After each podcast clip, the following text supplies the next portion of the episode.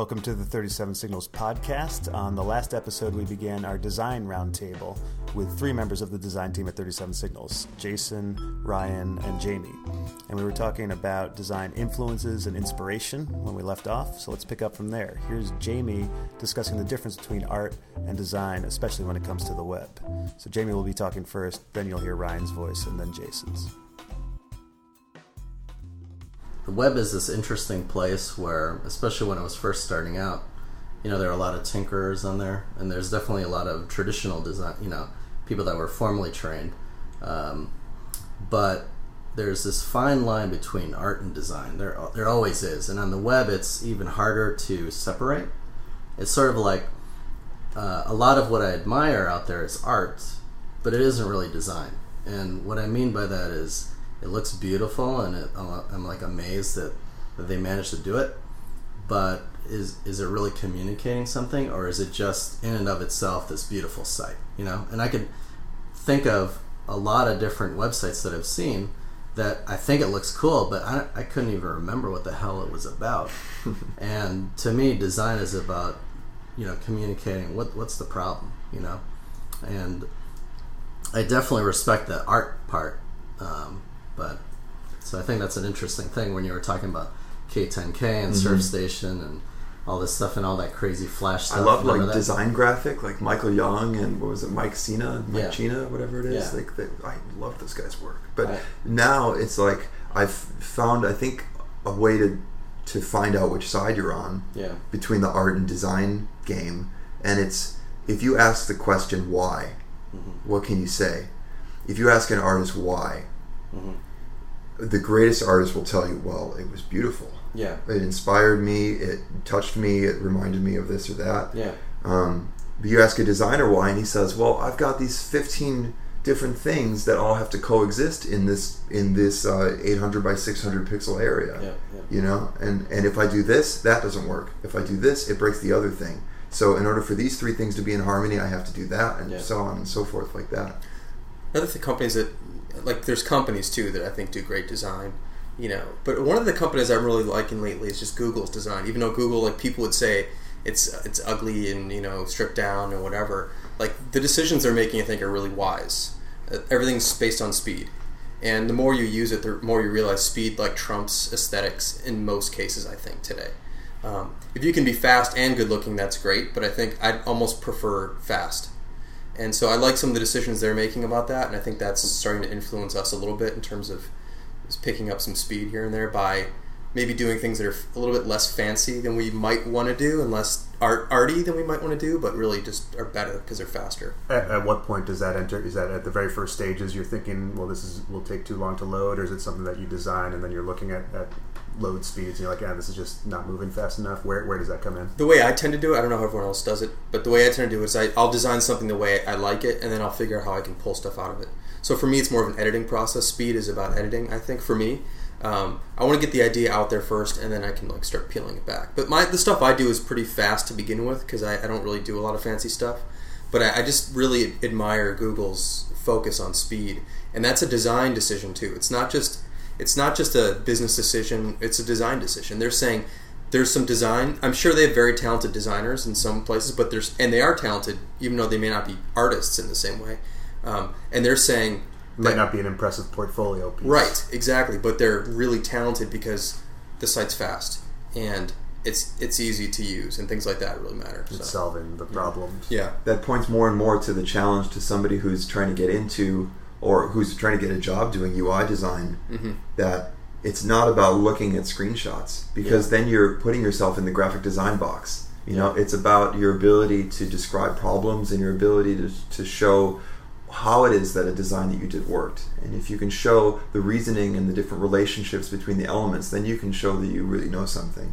And I think it's something we've seen at Sortfolio and some other sites that we've just discussed internally, like portfolios that we're impressed by. A lot of times it's not just a screenshot, it's someone who can take a screenshot and then also explain why they made these choices yeah. or, or, why they're doing what they did as opposed yeah. to just here's a pretty picture.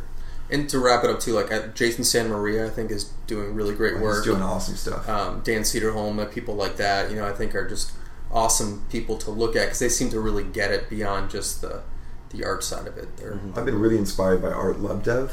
how do you say it? The, uh, The Russian guy. Yeah. the Russian firm. Oh yeah, yeah. they've got a really amazing style and it's cool because they don't come from the same historical line of development that we do so you can see certain things you can see certain kind of cleanliness a certain kind of modern style um, but at the same time there's certain things about the way the elements are arranged or the way things are spaced that you're really like whoa that's really something different Right. it's easy to become blind to how much we all follow in line with each other. How you know we saw we see the Swiss posters and we see the Yeah. you know what I mean. Sure. You see the Helvetica and whatever, and it's like you forget what a box you're in when it comes to your to design. Well, you've visited Japan a couple times. One time recently. What is that? Something you noticed there too? A, a cultural sort of language or vernacular that was different.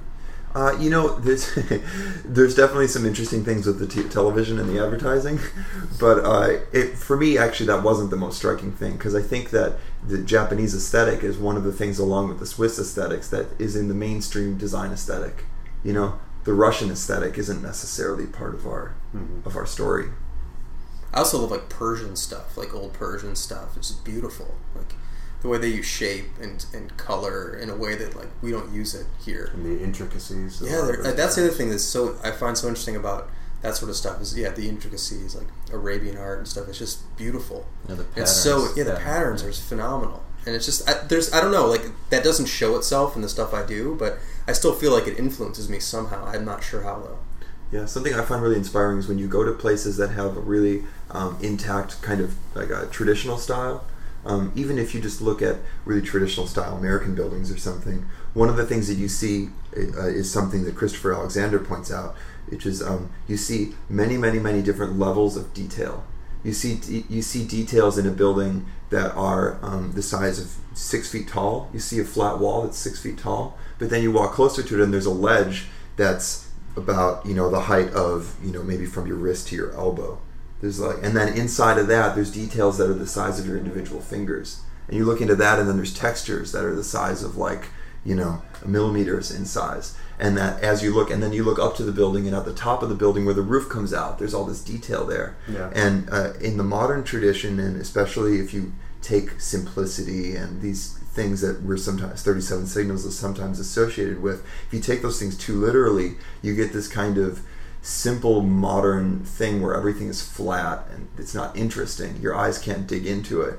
And if you look at our apps, I don't think that you see anything that reminds you of a traditional building, but I hope that you see uh, font sizes where you see a kind of certain weight that is really comfortable for your eye, your eye, and you see other weights that require you to strain a little bit because there's detail there. It has to do with some finer point, and you see headlines that are more big. You see, you know, I hope that there's some uh, that we're integrating this idea of different levels of scale in order to give a kind of richness and interestingness to the apps.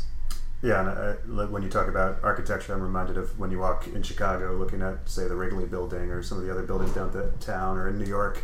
If you look at the you know you look at the facades of these buildings and you see the the ornate details there, the gargoyles or different you know elements of the structure. Compare that to modern architecture, and so- much of it just seems so cookie cutter. Like people are just you know making something as quickly and cheaply and simply as possible. And you know, obviously, there's some pros to that, but that you lose something along the way. There's there's some sense of individuality that, that's gone with modern architecture and a lot of a lot of these newer buildings that you see. there's this interesting steep steep edge where like you can have a, a building like uh, you know, like the Farnsworth House or something, which is modern building with not a lot of detail, but the proportions are just so perfect, you know.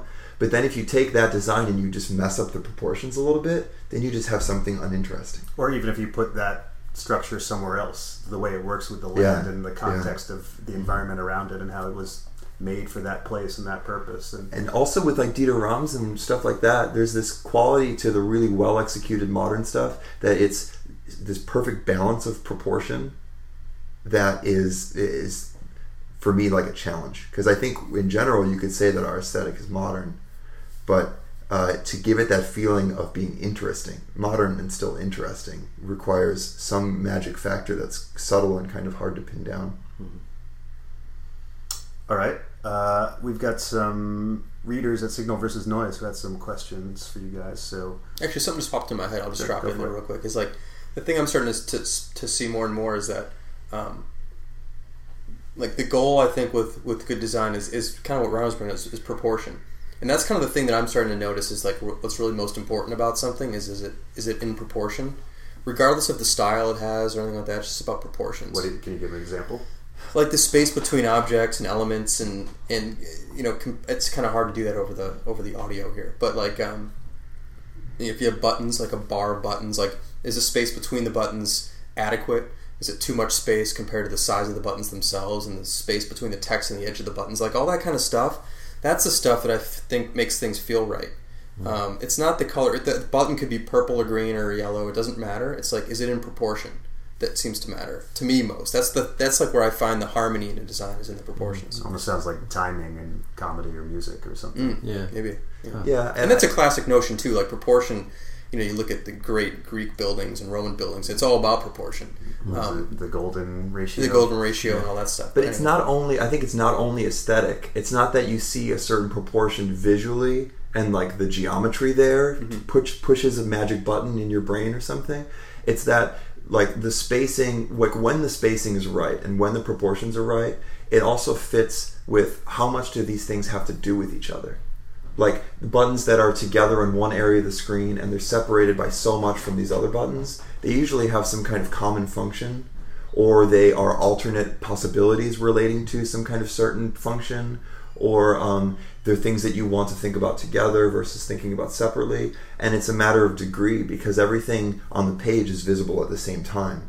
So it's like when you have things a little bit nearer, a little bit further, with more contrast or less contrast, it's partly that the visual proportion is there, but it's also a kind of proportion of of meaning, like a proportion of relationships that you you can get when you see it. You these things make sense together, but um, it's not it's not so easy to explain. yeah You know, the, the last thing i'll say too is like i feel like great proportions melt away um, impurities in a design. So if you have buttons and there's too much space between them or whatever that's like the space between them is another element that you have to like comprehend. So if you have two buttons you now have three objects. You've got the button the button the space. But if things are right proportions you just have two item you have two items the two buttons. And i think over a, a big screen if you get the proportions right you could be eliminating 10 or 20 different extra negative space things and, and things that you just have to comprehend. So it's very like it's very soothing All right, that's the end of part two of the Design Roundtable. On the next episode, the design team will answer questions from readers at Signal versus Noise. As always, thanks for listening. Uh, if you want to see related links to this or other episodes, you can go to 37signals.com slash podcast. We've got all the episodes there and transcripts as well.